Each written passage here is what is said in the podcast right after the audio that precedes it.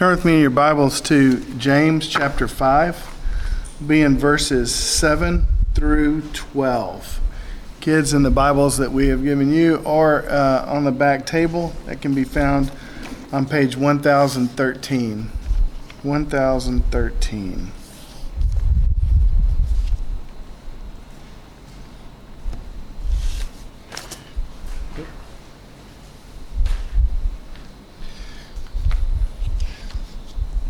Read the passage.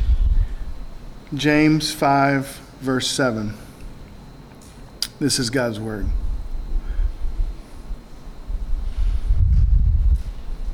Be patient, therefore, brothers, until the coming of the Lord. See how the farmer waits for the precious fruit of the earth, being patient about it, until it receives the early and the late rains. You also be patient. Establish your hearts, for the coming of the Lord is at hand. Do not grumble against one another, brothers, so that you may not be judged. Behold, the judge is standing at the door. As an example of suffering and patience, brothers, take the prophets who spoke in the name of the Lord. Behold, we consider those blessed who remain steadfast. You have heard of the steadfastness of Job, and you have seen the purpose of the Lord how the Lord is compassionate and merciful. But above all, my brothers, do not swear, either by heaven or by earth or by any other oath. Let your let yes be yes and your no be no, so that you may not fall under condemnation. This is God's word. Have two basic points today. The first one is wait patiently. We see that in verses 7 through 9. And then lastly, we see be steadfast. Be steadfast in verses 10 through 12. The, um, in our first, here we see, uh, in our first point, we see James encourage us to wait patiently. Wait patiently. Wait patiently. Why? Because the Lord is coming. Says the Lord is coming there in verse 7, and he also alludes to it again in verse 9. What's so interesting about this is he doesn't offer any other detail. He doesn't give us any explanation or description about how it's going to happen, or uh, any, he doesn't tell us anything about the Lord's coming. And I mean, if if we have our timing right, and this letter is written very early on, it's written before any of Paul's letters You'd think that he would go into more detail than this. You'd think he, he would kind of be first on the scene, and so he would inform us. But he doesn't. Why doesn't he describe it? I think he doesn't describe it because Jesus has told us all we need to know in the, uh, in the Gospels. In Jesus' teaching, he's, he's basically saying, Jesus told us this is the case, so be patient, wait patiently because the Lord is coming. Jesus is the source of information and he has sufficiently addressed it. One commentator looks at Matthew 24 and says, Look, even just in Matthew 24, he taught us that his coming would be preceded by signs. And then when it, when it happened, it would be as vivid, visible, and unmistakable as lightning which illuminates the sky. It will happen on a day which cannot be known in advance and it will bring about the separation or the taking away of the people of God. What more needs to be said? Jesus has said it. Jesus also said in John 14, Let your hearts not be troubled. Believe in God, believe also in me. In my Father's house are many rooms. If it were not so, would I have told you that I go to prepare a place for you? And if I go prepare a place for you, I will come again and I will take you to myself, that where I am, you may also be also. Jesus has said he is coming again. We read in our new in our, our call to worship from Mark 13 that we don't know the day or the hour. No one does. But everything that was prophesied to happen before the end shall come has happened. We aren't waiting on another age. We are in the last days. We are in that final age. What else do we need? What do we need to hear? This is the big difference between the skeptic or the unbeliever and the believer or the truster of Christ. We not only believe in the existence of Jesus, but we believe in his word and we take him at his word. True, this letter was written in the middle of the first century. And here we are, almost 20 centuries later, and it hasn't happened. What does that change for you? I'm reminded of Apostle Peter writing on this topic in his second letter in 2 Peter chapter 3, where he said, Scoffers will come in the last days with scoffing, following their own sinful desires. They will say, Where is the promise of his coming? For ever since the fathers fell asleep, all things are continuing as they were from the beginning of creation. For they deliberately overlooked this fact that the heavens existed long ago, and the earth was formed out of water and through water by the word of God, and that by means of these the world that then existed was deluged with water and perished. But by the same word, the heavens and the earth that now exist are stored up for fire being kept until the day of judgment and the destruction of the ungodly. He goes on to say, But do not overlook this one fact, beloved, that with the Lord one day is as a thousand years, and a thousand years as one day. The Lord is not slow to fulfill his promises, as some count slowness, but is patient towards you, not wishing that any should perish, that all should reach repentance. But the day of the Lord will come like a thief, and then the heavens will pass away with a roar, and the heavenly bodies will be burned up and dissolved, and the earth and the works that are done on it will be exposed. Peter says scoffers will come in the last days and they'll say, This is foolishness. What are you waiting on? He's not coming back. It's 2,000 years. He's not coming. This isn't real. First of all, the Lord rules over time. It's not a long time to him. As Peter says, it's a couple of days to him. He's not sleeping, he hasn't forgotten. It's not a weird, made up origin story. God has spoken, He will come again. And the reason He hasn't come again is that you and others like you may not perish. If you are not a believer in Christ, if you sit there thinking that all of this is some joke, that it's been 2,000 years and he's not coming back, I'm safe. I'm pretty sure he's not coming back if he hasn't done it yet. He hasn't come back because he is patiently offering you an opportunity for repentance. He's offering you a chance today. And all Finally, when all who are called to the family of God are in the family of God, and all those who have yet to be born, who will have stories of faith and their trust and their reliance on God, who will testify to his goodness and righteousness and justice. All of those, when all of those come to him so that, uh, that God may be glorified through his creation, the end will come. Do you believe this? Do you believe it? If you do, then live like it. Does your life give evidence that you believe it? Think long and hard about that. Do you believe that Jesus is coming again? Do you believe, do you take Jesus at his word? He said, If it were not so, then that I'm going to com- prepare a place for you and will come again. Would I have told you this? Jesus saying, Do you think I'm a liar? If you can listen to this and think, okay, I not only believe in the Lord Jesus, but I believe on the Lord Jesus, meaning I am trusting in Him and dependent upon Him for my eternal existence, my eternal happiness, and my eternal justification, then set your heart on His return. That's the second sub point we see in under here. Be patient, wait patiently because Jesus is returning.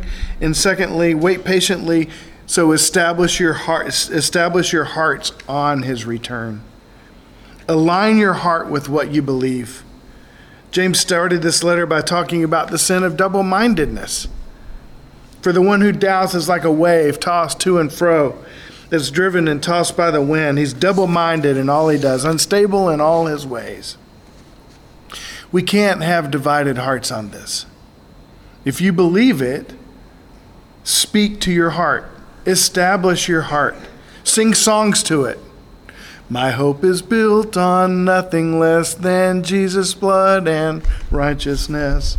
I was thinking uh, earlier when I was praying for Lindsay and thinking about Rock of Ages in this last stanza. While I draw this fleeting breath, when mine eyelids close in death, when I soar to worlds unknown, see thee on thy judgment throne, Rock of Ages, cleft for me, let me hide myself in thee. Let me buoy my own self. Let me sing to myself true realities to help me to establish my heart on what is coming. Preach to yourself. Preach to yourself the way that Paul preached to us in Colossians 3. If then you have been raised with Christ, Seek the things that are above, where Christ is seated in the heavenly realms at the right hand of God. Set your mind on things that are above, not on things that are on earth. For you have died, and your Christ is hidden with Christ in God.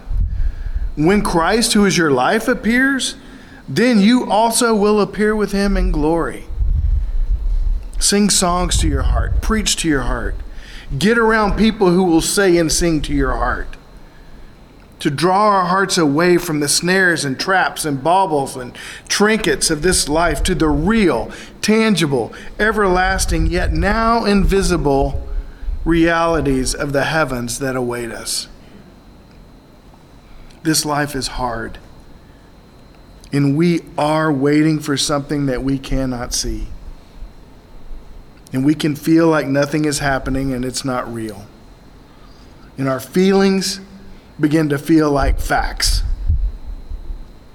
But facts must inform our feelings. And the fact is, is that Jesus told us to take him at his word. He is coming again.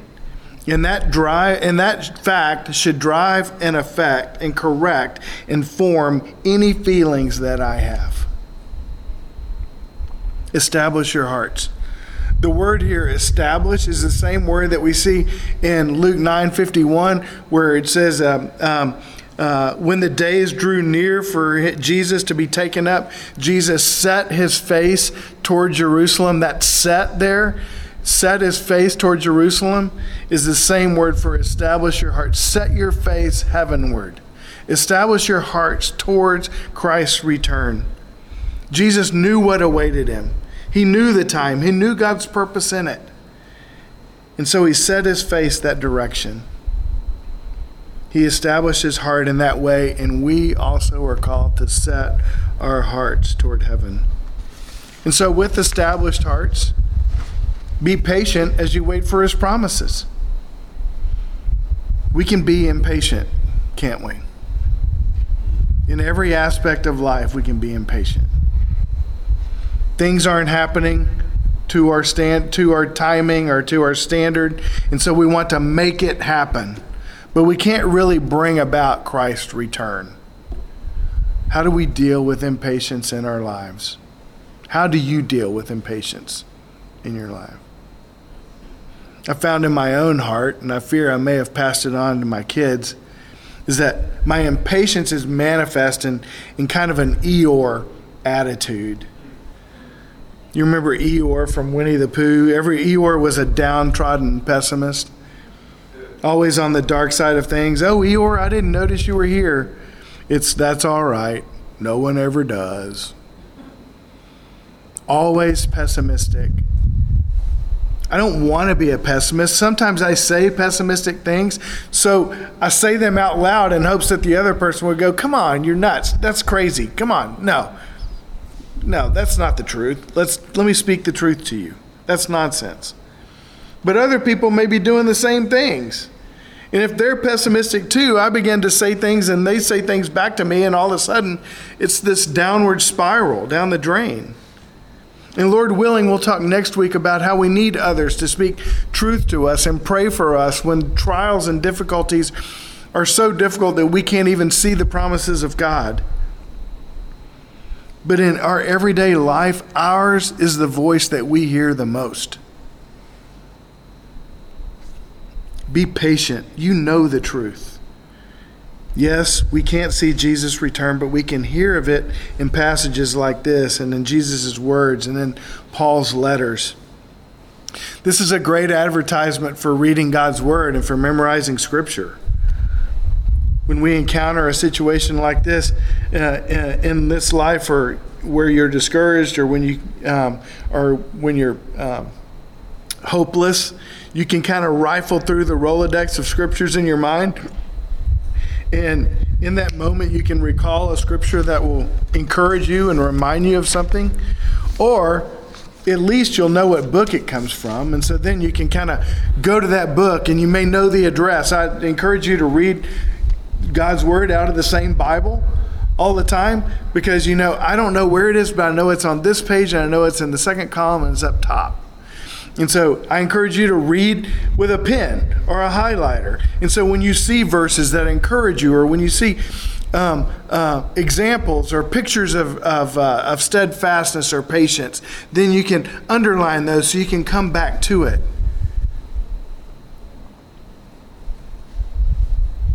We also should be patient as we wait for our righteousness to be revealed. When we read Scripture, we can be discouraged because we're constantly reminded of how we don't measure up to God's perfect standard. Or at least we should be reminded of that. I was talking with a brother earlier this week, and, and he said, I never hear a sermon on stewardship or money where I'm not convicted. And until I give my last widow's mite away, I'm always going to be dealing with that conviction. So that can be discouraging to us. And we go, God, I'm just, I'm falling short. We may think we're doing okay, and then we read something like we read a couple of weeks ago where we didn't even know it was a sin to think, oh, okay, well, I'm, yeah, tomorrow I'm going to go do this, tomorrow I'm going to go do that. And, and we don't even know that that's a sin. And so we can be discouraged when we read God's word because we're constantly being exposed. But God is working on our hearts. Again, on His timing, not on our timing. We may think God is impatient toward us, but He's not. He's not impatient toward you. He's working in your life. And it may not make sense why you keep struggling with the same sin over and over again. But God has His reasons. It's like, why am I still dealing with, why am I so slow in sanctification? I'm reminded of Deuteronomy 7 22. I've always been amazed by this verse. The Lord will clear away these. He's talking to um, um, to Israel before they go into the promised land, and he's saying, "Okay, look, you're going to go in there, and you're going to defeat all all of uh, um, those who are opposed to me. You're going to defeat all your enemies as you go in. You're going to take their land." And then the Lord says to them, "The Lord will clear away these nations before you, little by little." You may not take them, make an end of them all at once, lest the wild beasts grow too numerous for you. So he's like, I'm thinking about all kinds of stuff here. If you knock these people out too, you're going to be overrun by wild beasts. So God's got his reasons that we aren't even, can't even fathom. The Lord is doing his work in you. I'm reminded of 1 Thessalonians 5 23. Now may the God of peace sanctify you completely, and may your whole spirit and soul and body be kept blameless at the coming of our Lord Jesus Christ. He who calls you is faithful, and he will surely do it. Philippians 1 6. I'm sure of this, that he who began the good work in you will bring it to completion at the day of Jesus Christ The body of Christ is a gift the Lord has given us to point out evidences of grace to us that we cannot see ourselves. And this is vital in helping us be patient as we wait for our own righteousness to be revealed. So, how do we be patient as we wait? We hear God's word. We repent when it reveals where our lives fall short. We turn and trust in Christ's grace and the power of His Holy Spirit. And we use God's word and God's people to encourage our hearts as we patiently wait for that day when Jesus returns. James encourages us with the patience of the farmer in verse 7. The farmer can't do anything to bring that crop about. He can't get that shoot to break ground. He can't add a single kernel to the ear. He is dependent upon the Lord. But he's not unaware, however. He's been here before, he understands. He knows from past experience that the early rains come and soften the ground and soften the seed, and then the shoot springs forth. He's encouraged now, but he knows that that's not the end. He doesn't just sit inside and wait for the crop to come in. No, he's tilling the soil around it. He's protecting it from scavengers and birds who want to steal it away. He's reading or weeding around it to make sure that it's not choked out by the competition of the weeds. He watches and he waits, but he waits actively. And then the late rains come. The late rains can be disheartening at first. They can be torrential, and it looks like that the Lord is wiping out everything He's already done, and these plants just look beaded and all knocked down, and it's discouraging. They've come so far, and now they're just destroyed. All this work done has been done up till now for naught until a couple of days later. The heads begin to open, the blossoms begin to turn into fruit. What seemed like a certain end has brought about the very thing that the farmer hoped for. The same is true for us. And our righteousness being revealed isn't separated from the hope of Christ's return, they are one and the same. 1 John 3 2 and 3. Beloved, we are God's children now, and what we will be has not yet appeared. But we know that when he appears, we shall be like him, because we shall see him as he is. And everyone who thus hopes in him purifies himself as he is pure. Finally, in this section, James encourages us to be patient with others. All those things that are true about you that we just thought about are also true of your brother and sister. So be patient with them. But as we wait on something to happen, a peculiar, a peculiar thing happens in our relationships, or at least they do in mine. I don't know about y'all, but if we're having people over, or we're waiting on something, some somebody to get there, all of a sudden, things can suddenly get tense in our house as we're waiting. We busy ourselves with things and we place expectations on others, and we go, "Oh, we do this and you ought to do this and all of a sudden i'm keeping score for what i'm doing and you're not doing enough. You ought to be the one doing this. I've done all this and we're, and we're kind of rifling through uh, the list of, of achievements and, and all of a sudden impa- uh, impatience sets in and it causes strife amongst one another. If we're under threat or under crisis we can snap at each other can't we? We begin to think i'm pulling my weight Things can get tense with loved ones in crisis, and in a moment's notice, there's no warning about it, it just happens. I walk our dogs early in the morning when no one else is out because my dogs are not good citizens, and, and um, um, I don't want to deal with other dogs and drama. Um, and so um, I take them out early in the morning, and if I see other dogs or another person, I go in the other direction because I just don't want to deal with it. And my dog's names are Buzz and Woody, and Buzz will start barking, and, and Woody will bark too when he sees him. And all of a sudden, when another dog comes and that dog barks, all of a sudden Woody will turn and look at Buzz, and he'll just jump on top of Buzz and start barking at Buzz. And Woody's figured out I don't have to beat this dog, I just got to beat Buzz. And so I just got to be tougher than him. And so he just turns on him. And the same thing can happen to us when we're under threat. We can turn on one another. It doesn't make any sense. Buzz is like, Why are you attacking me? I'm not the enemy. But there are times in life when other people, even in our own church, even people in your own family, even people in your own house, even people in your own bed, can annoy you. And then be real issues that annoy you. But don't grumble. James isn't telling us to ignore them, he's telling us to be patient and to act accordingly in light of Jesus' return. And verse 9 reminds us of an important fact that Jesus is not only coming as our Lord, but he is also our judge.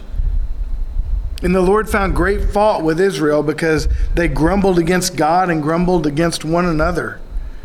Grumbling is complaining. As we have said, loved ones can do things that annoy us, but what will we do with those things? We must consider them in light of God's return. Is it an annoyance that isn't a sin? If it isn't a sin, don't grumble. Don't try to make it, don't sin because you're annoyed by them and just start talking about it amongst other people. Overlook it, be patient. Being weird isn't a sin. Is it a sin that they're working on, that they're aware of?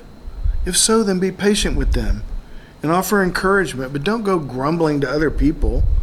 That doesn't do any good. We saw that in verse in 411 a couple of weeks ago. Don't speak evil against one another, brothers. The one who speaks evil against a brother or judges his brother speaks evil against the law and judges the law.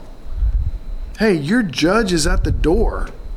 You don't want to be caught being unforgiving of your brother? Is it a sin that they don't have any inkling about or they have no regard or concern for? If so, then their judge is at the door. Don't talk to anybody else about it, talk to them about it. He's coming soon. Plead with them. Speak to them about their sin, remind them of the judgment that is coming, and call them to repentance. It doesn't do them any good if you just gossip to others about their sin. They need to hear it. Plead with them to turn and to escape the judgment that is to come. You want Christ to find you on the final day doing those things. Which leads to our second point. Our first point was wait patiently. And our second point in verses 10 through 12 is suffer steadfastly. Suffer steadfastly. Suffer steadfastly first as you address sin and identify with Christ. When you live in light of Christ's return, your priorities are not going to match up with those of the world. Your sensitivities toward worldly things or crass things will cause them discomfort. It will convict them of their own worldliness and their hard heartedness. But they don't have the Holy Spirit. So they don't respond to that conviction. Instead, they recoil at that conviction. So they will mock the one ultimately that brings it to their attention. They will seek to discount or discredit or dismiss the godly person. Eventually, if you're consistent and it happens enough, you will be opposed for this because you're calling out sin in their life and they don't like that.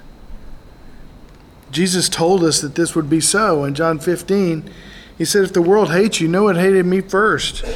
If you were if you were of the world, the world would love you as its own, but because you're not of the world, but I chose you out of the world, therefore the world hates you. Remember the word that I said to you a servant is not greater than his master. If they persecuted me, they will persecute you. If they kept my word, they will also keep yours. But all these things they will do to you on account of my name, because they do not know him who sent me.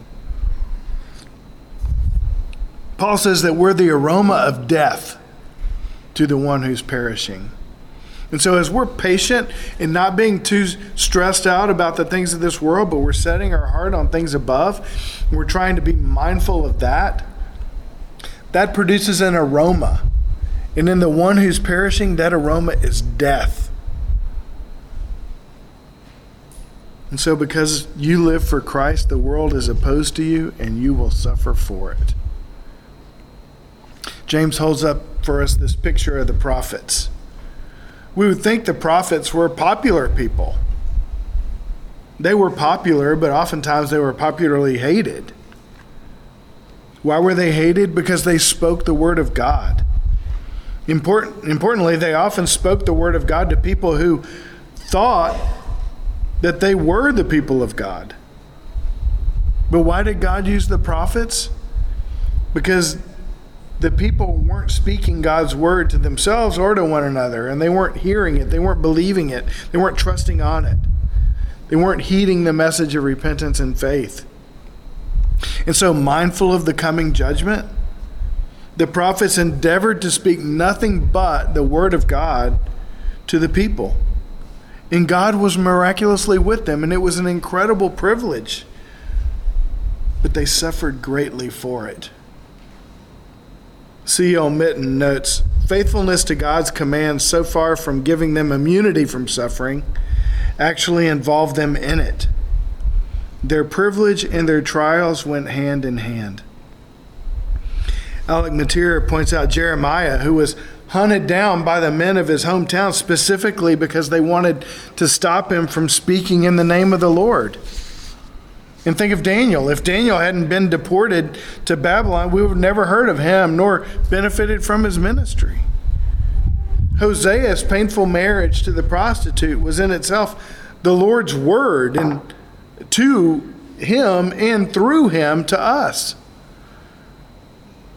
I'm reminded of Hebrews 11 when we think about the prophets, the privileged, the people, the loved of God. Some were tortured, refusing to accept release, that they might rise again to a better life. Others suffered mocking and flogging, and even chains and imprisonment. They were stoned. They were sawn in two. They were killed with the sword. They went about in skins of sheep and goats, destitute, afflicted, mistreated of whom the world was not worthy,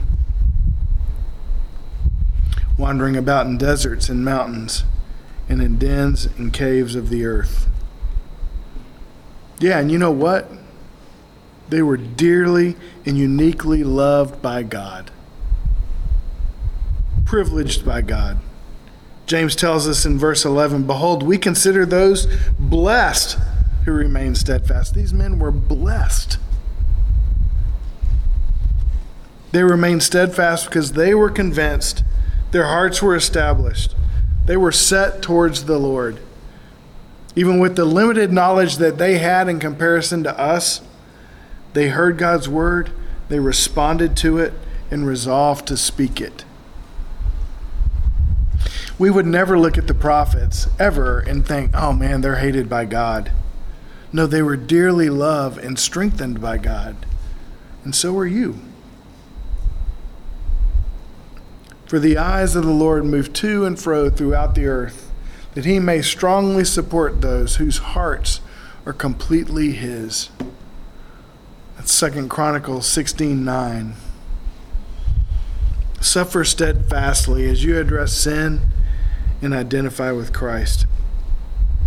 Lastly, suffer steadfastly as you suffer in a broken world.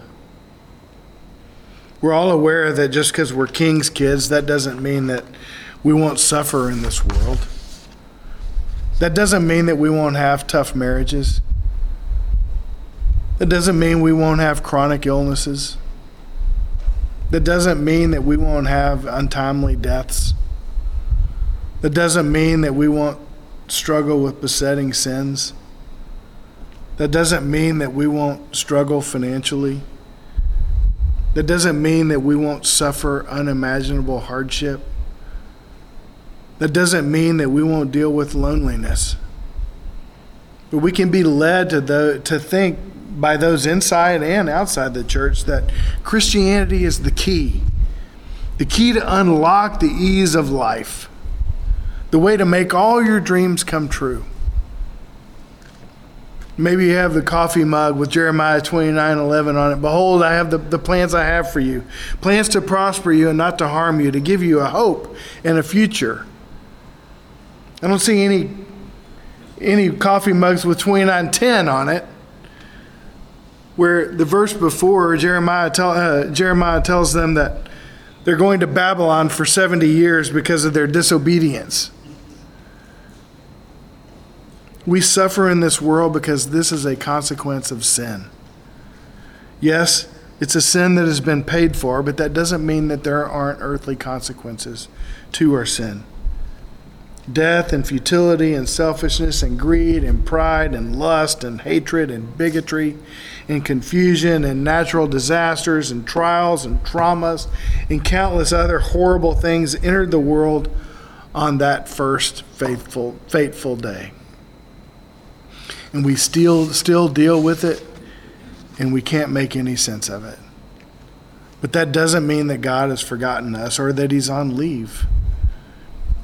James offers us the example of Job, of whom we read in our Old Testament reading.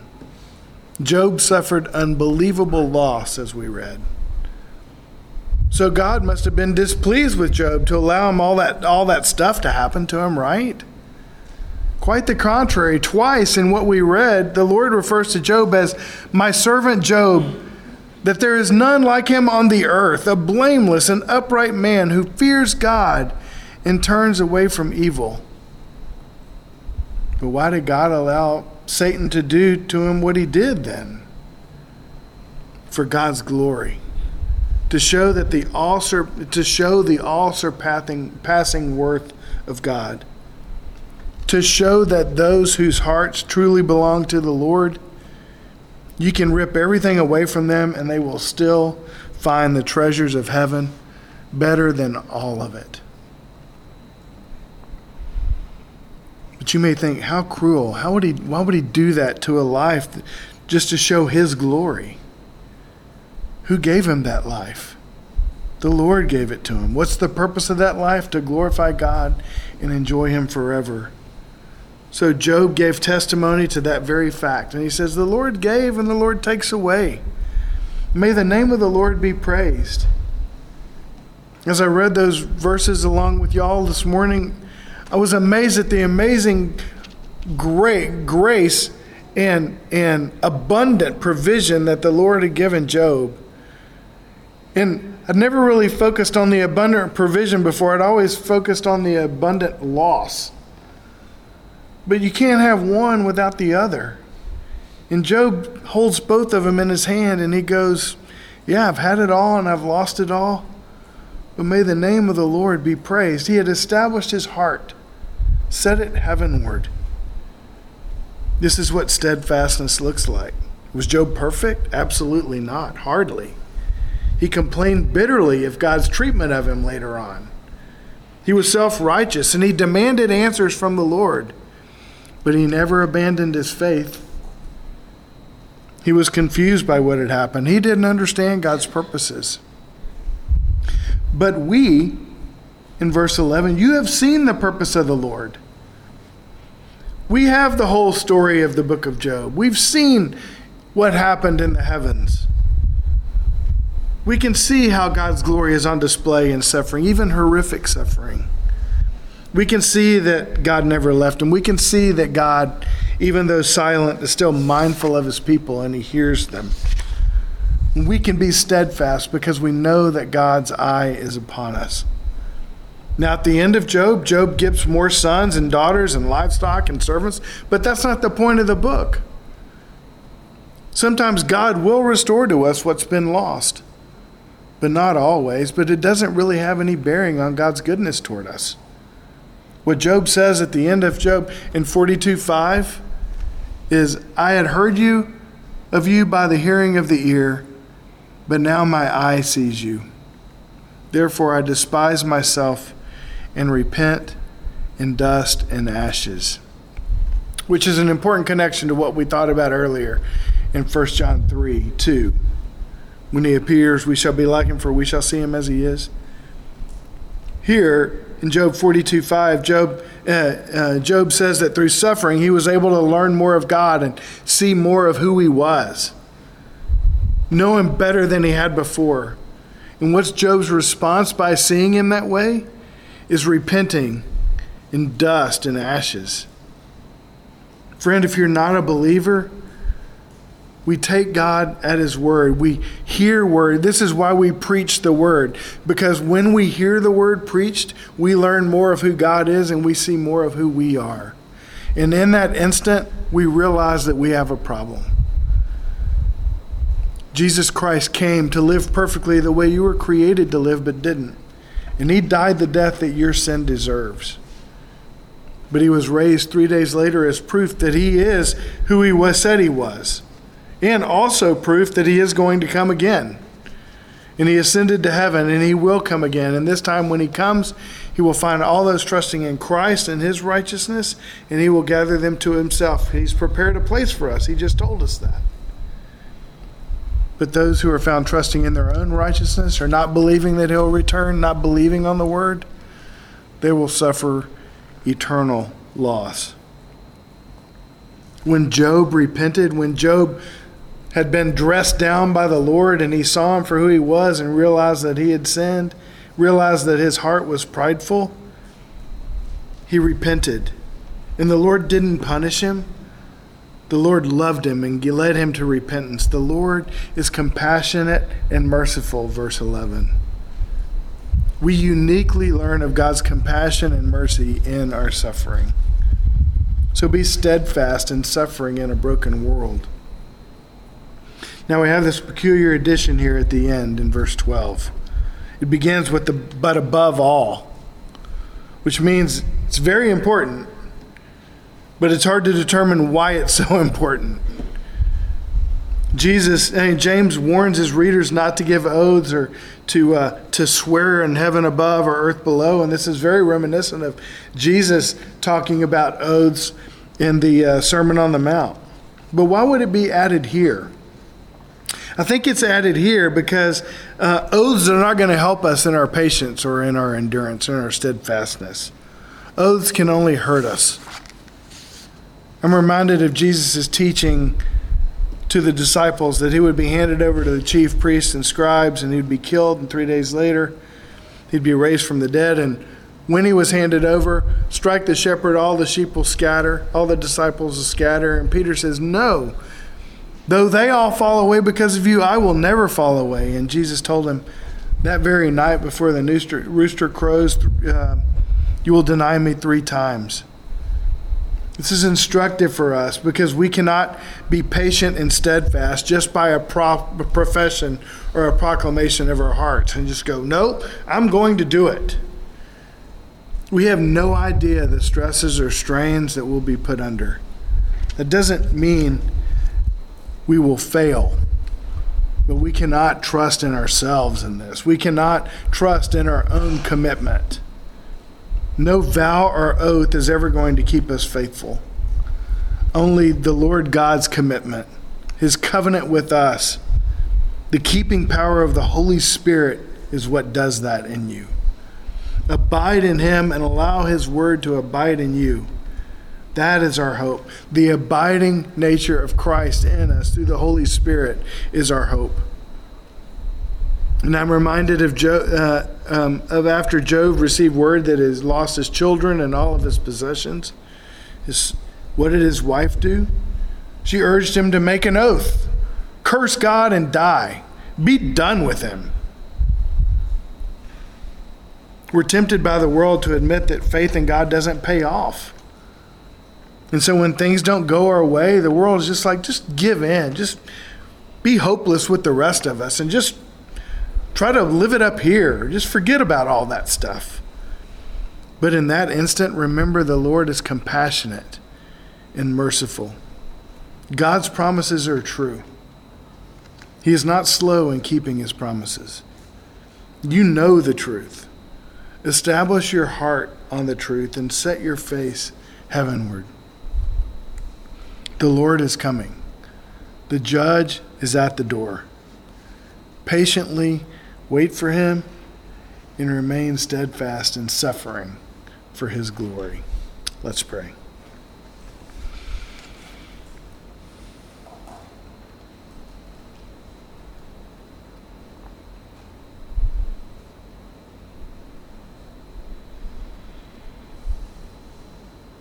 Father God, we ask that you would Give us strength to do your will. We pray that you would take away the desires we have to satisfy ourselves with the fleeting pleasures of sin. We pray that you would build in us resolve, that you would establish our hearts, to set our hopes on your return. Lord, we ask that you would help us to be mindful of others and that we would be mindful that you are at the door. The judge is at the door to help us to love and encourage and, and speak the truth in love and admonish and correct and speak words of encouragement to one another as that day is fast approaching. Lord Jesus, thank you for your patience with us. We long for your return. In Jesus' name we pray. Amen.